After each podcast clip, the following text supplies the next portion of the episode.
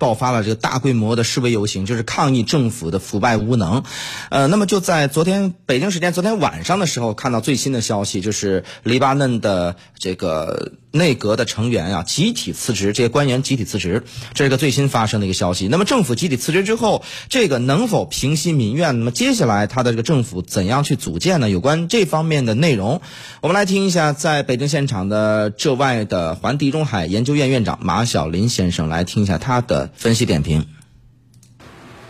呃，我想这个结果是可以预料到的。事件这个爆发以后，我已经其实呢，在对对不同媒体说过了，这个政府应该是总理和是内阁，呃，至少相当多的部长会引咎辞职。那么这个内阁总辞职也是可以想象的，因为在黎巴嫩其实它是有这样的传统，因为呃，不管它是低效也好、腐败也好、无能也好、四分五裂也好，它毕竟是一个呃有着深厚的三权分立这样的一个。呃，这个这个相互制衡的这样的一个呃宪政宪政传统的，所以呃，尤其现在面临这么大的人道主义这个灾难，呃，这种人祸，那么本届政府当然是要向这个民众，要向法律有个交代。那最好的交代就是全体辞职，就是承担这个道义和这个法律责任，然后呢，就是呃下岗。那么这种选选择的话，我想这个对这个黎巴嫩这个政府全体阁员来讲，或者对各派的这些个长期的。混迹于政坛的这些个老江湖来讲，